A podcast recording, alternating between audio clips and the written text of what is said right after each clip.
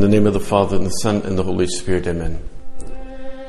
My Lord and my God, I firmly believe that you are here, that you see me, that you hear me. I adore you with profound reverence. I ask your pardon for my sins and the grace to make this time of prayer fruitful. My Immaculate Mother, Saint Joseph, my Father and Lord, my guardian angel, intercede for me.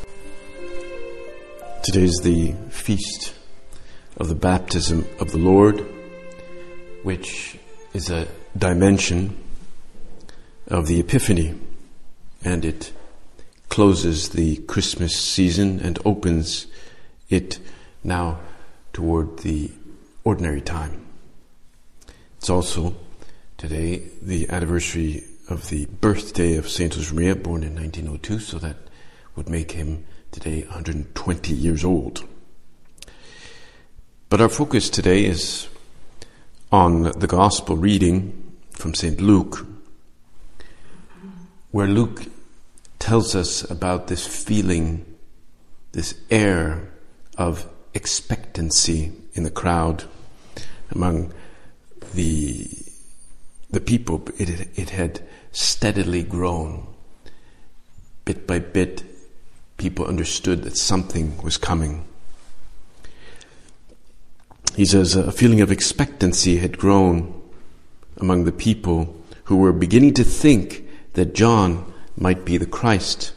So John declared before them all, I baptize you with water, but someone is coming, someone who is more powerful than I, and I am not fit to undo the strap of his sandals. He will baptize you with the Holy Spirit and fire. So he deflects the attention that the crowd was giving to him. He had lived an ascetical life. Probably from youth, he had been seen as a somewhat as a, as a prodigy, but he deflects all that t- attention from him. Pope Francis, commenting on this, says that the Baptist is aware of the fact that there is a great distance between him and Jesus. But Jesus came precisely to bridge the gap between man and God. If he is all on the side of God, he is also on the side of man and brings together what was divided God, Jesus becomes true man, but he is also God. He bridges the gap. But of course, the Baptist is not God. And I was reading this morning from the Office of Readings in the Breviary a, a beautiful a beautiful passage from one of the fathers of the church, Saint Gregory of Nazianzus, who was a bishop who who wrote a sermon on the on the baptism of Christ, and he he talks about the moment in which Jesus wants to be baptized by John the Baptist.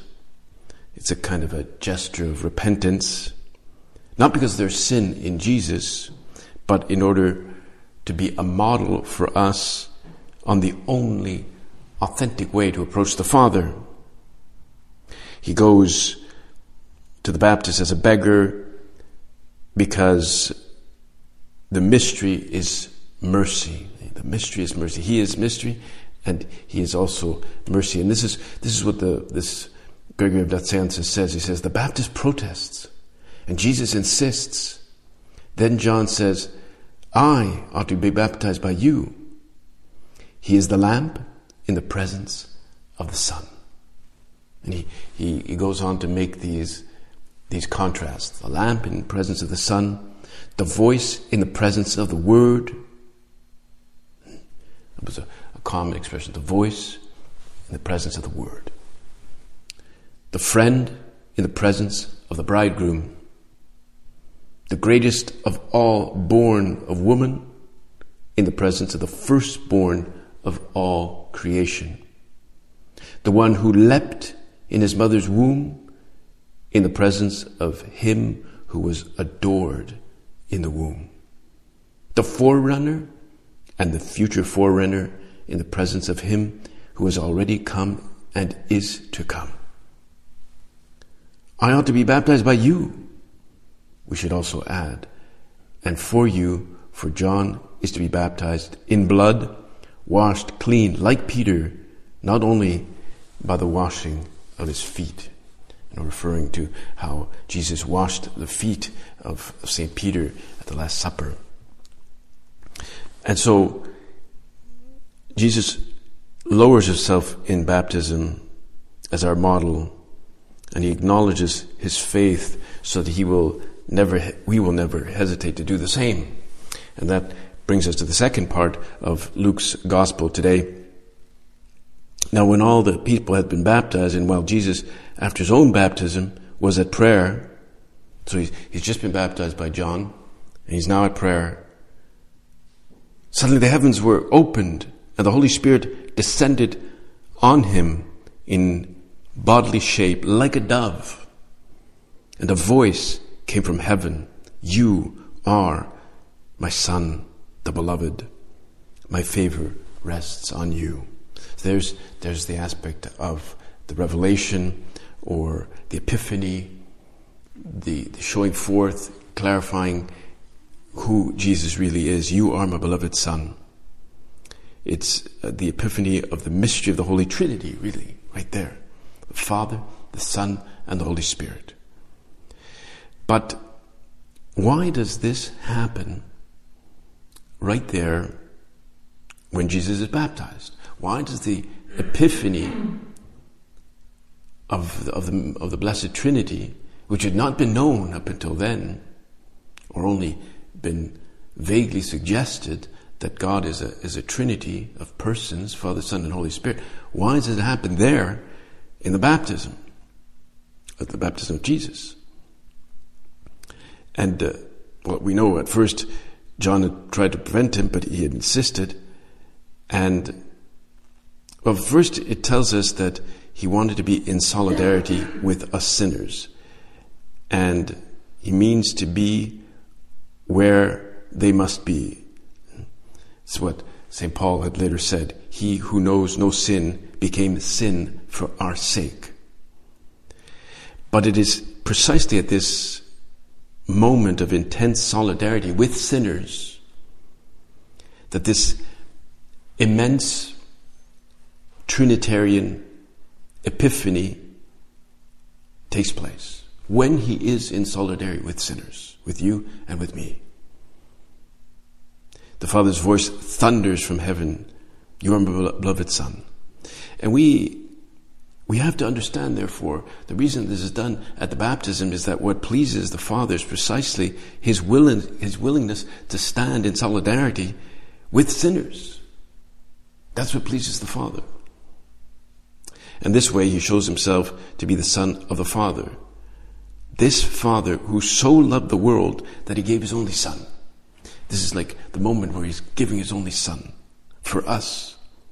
And it's in this same instant that the Spirit appears like a dove who descends upon the Son, functioning that, that dove as a kind of uh, accreditation, a stamp of approval, an authorization of this entire unexpected scene.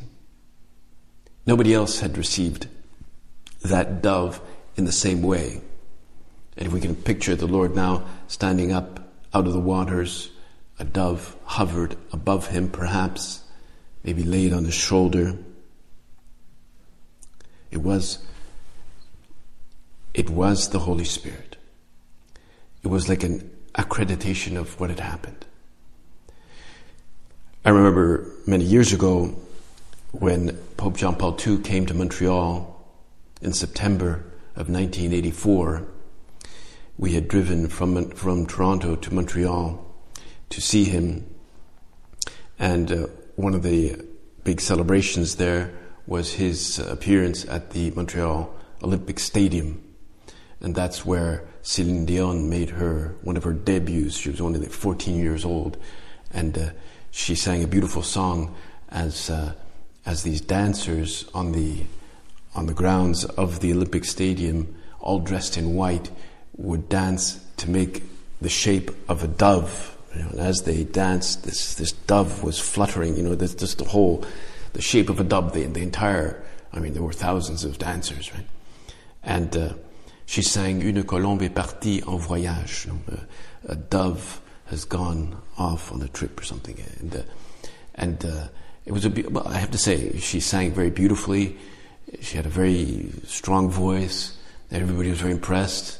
Une colombe est partie en voyage, and uh, it was a bit, yeah, a little bit cheesy, but still, it was it was nice. Uh, and at the very end, as a sign of uh, sort of respect for Pope John Paul II, these young people brought a cage with a dove in it. And, um, and so he was, he was brought the cage, and the idea was he's to, it was to lift the cage so that the dove would fly and be free. And so that's indeed what he did. He lifted up the cage. He was, of course, the days quite young still. He lifted the cage.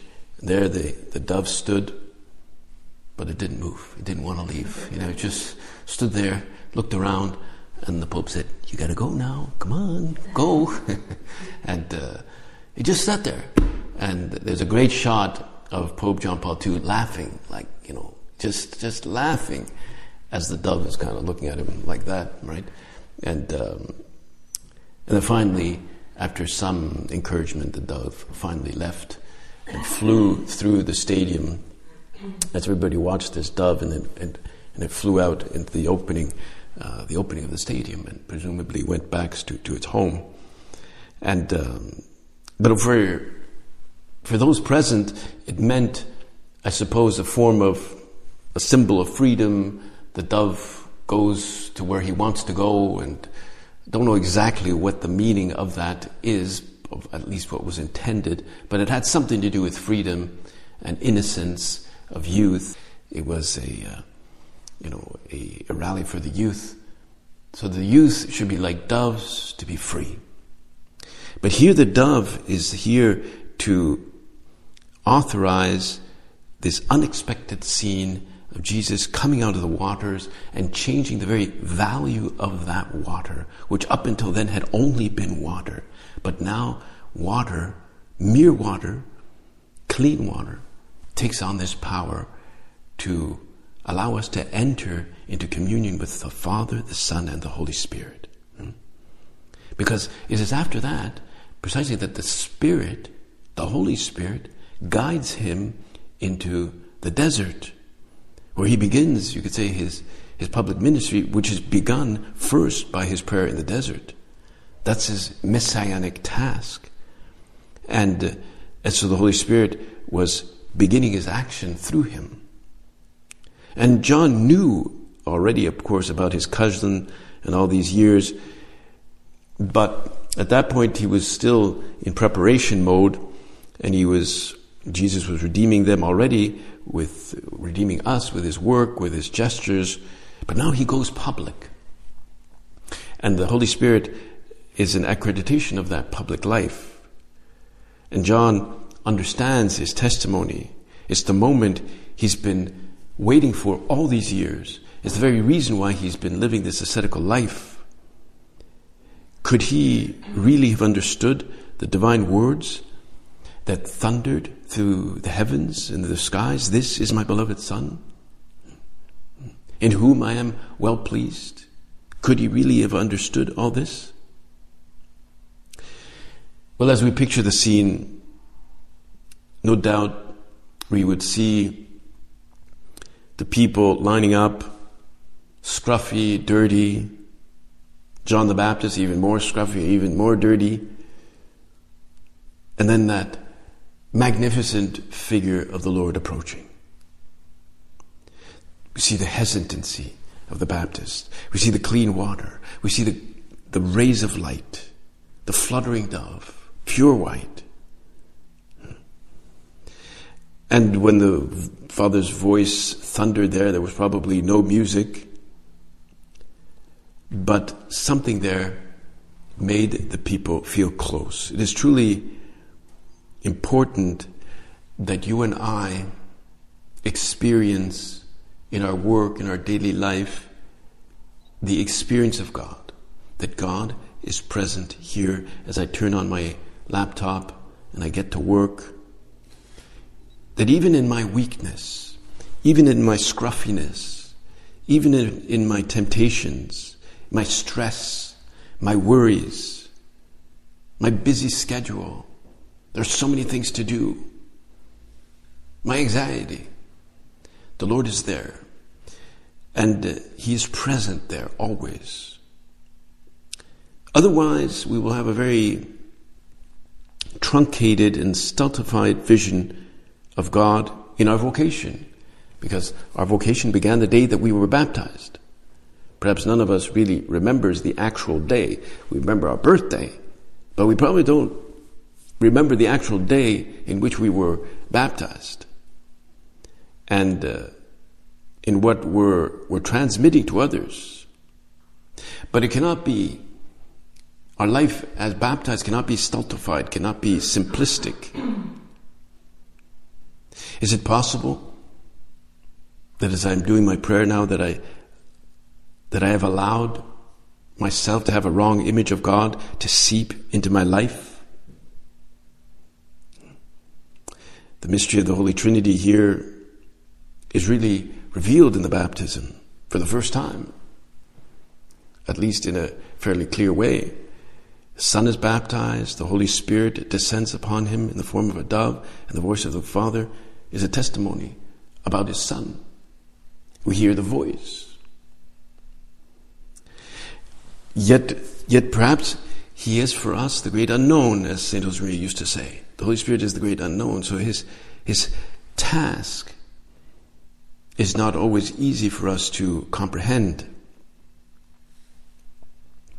C.S. Lewis explained it like this. He said, We must think of the Son always, so to speak, streaming forth from the Father, like light from a lamp, or heat from fire, or thoughts from the, a mind.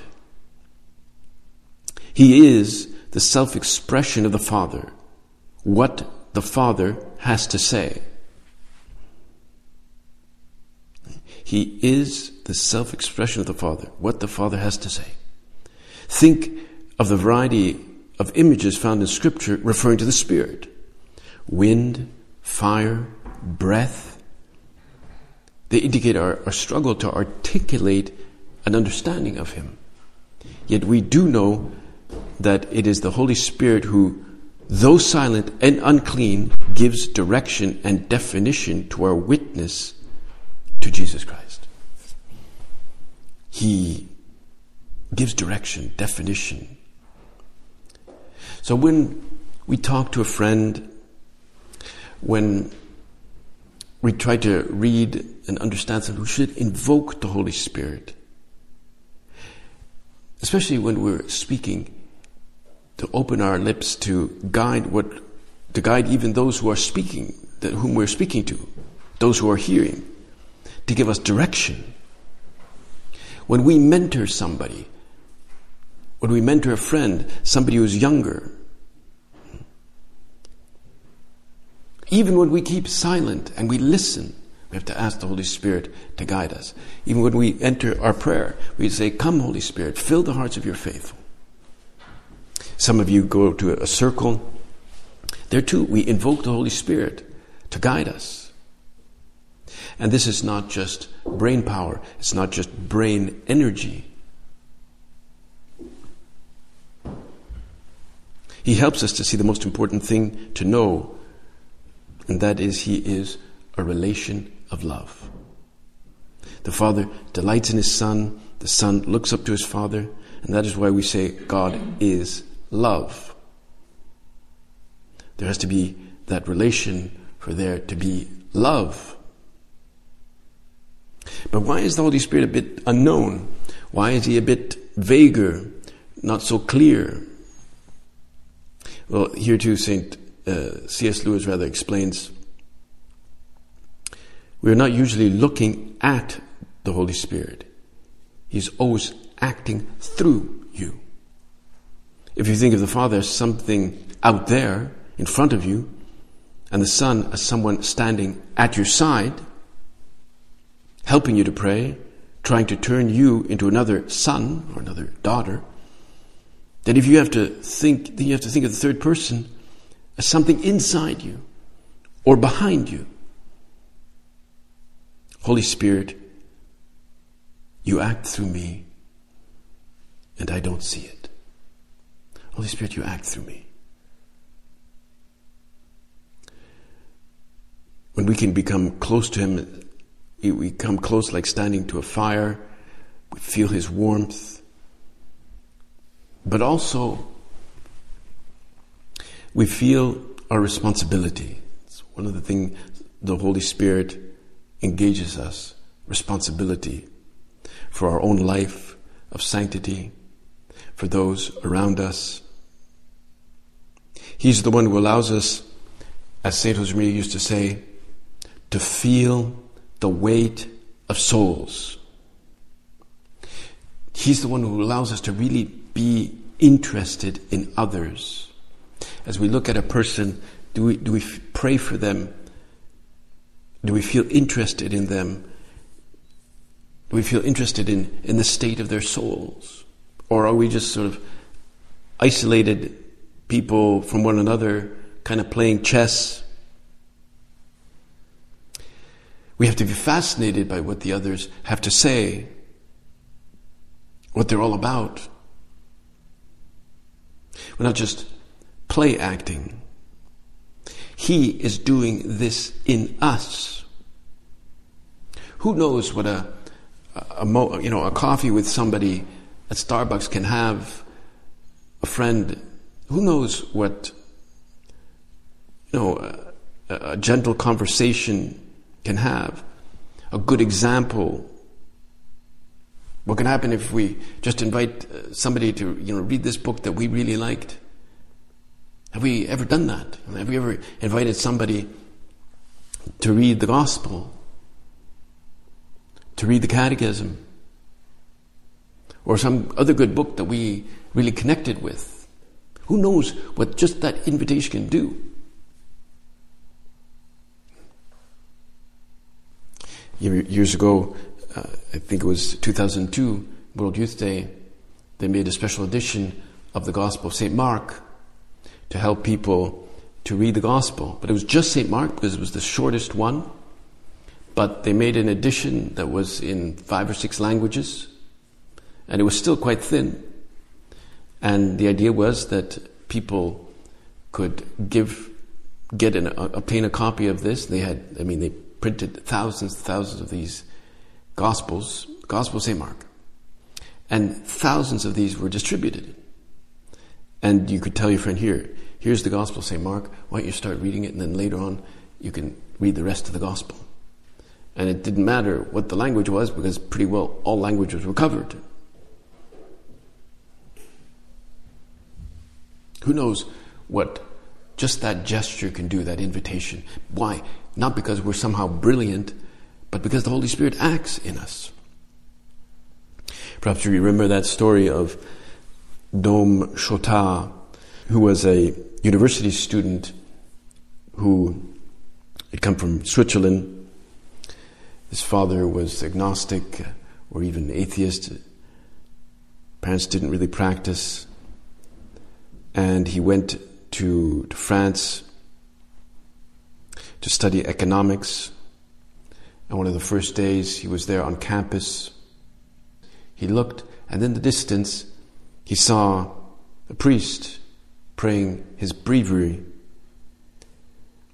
And he just, he just got a shot, a, a kind of like a, a sudden dosage of grace.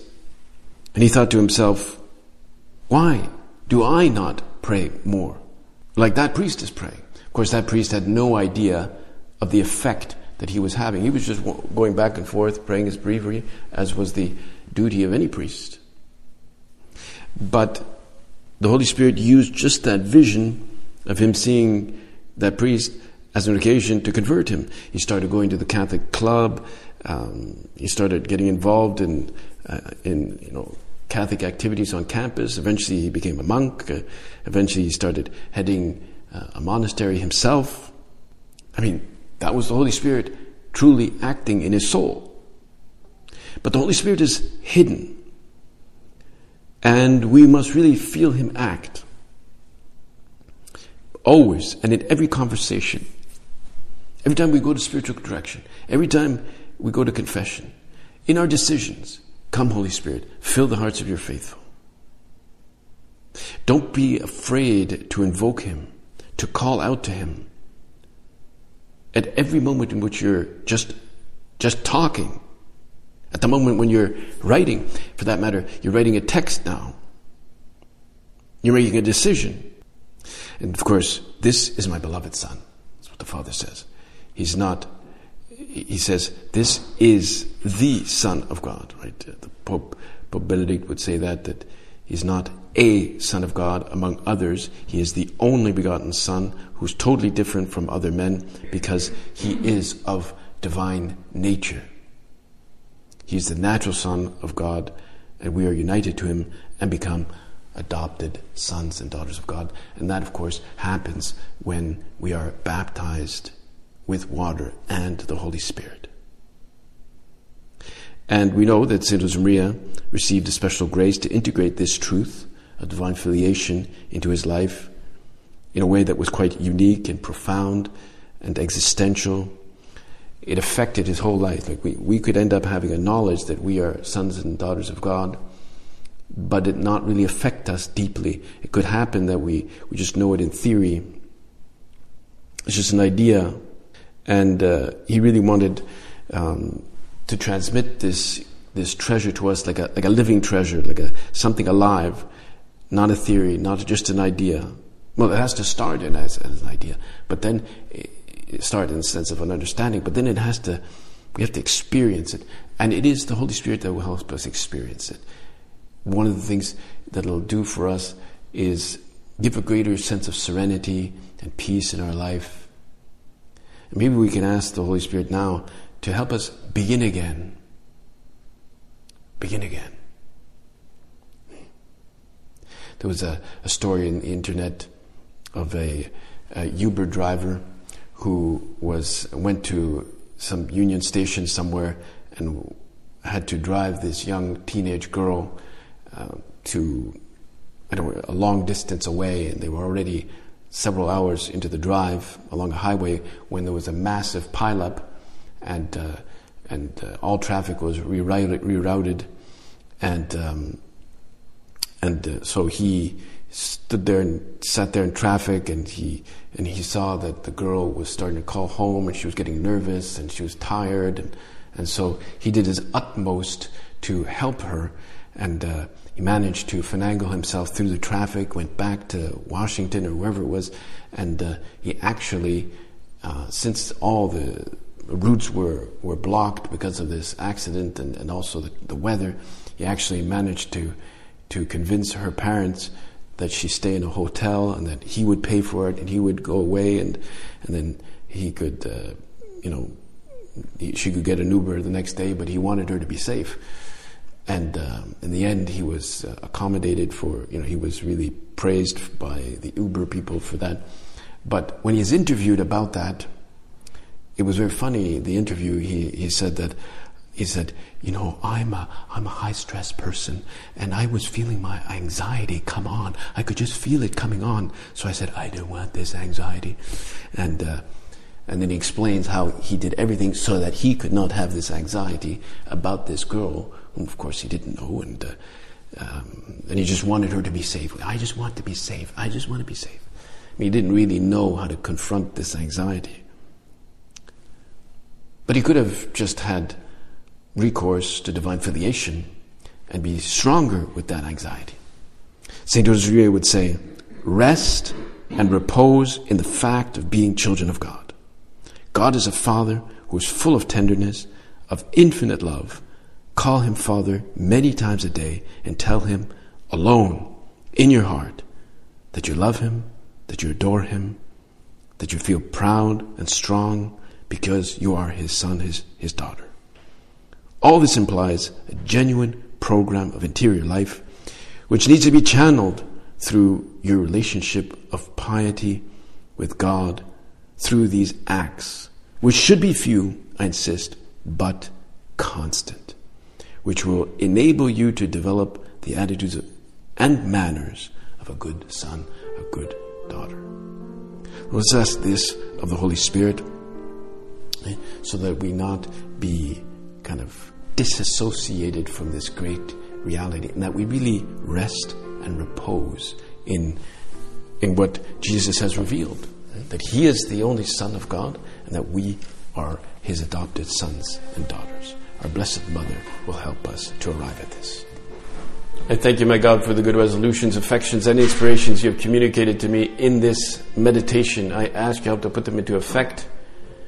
My Immaculate Mother, Saint Joseph, my Father and Lord, my guardian angel, intercede for me.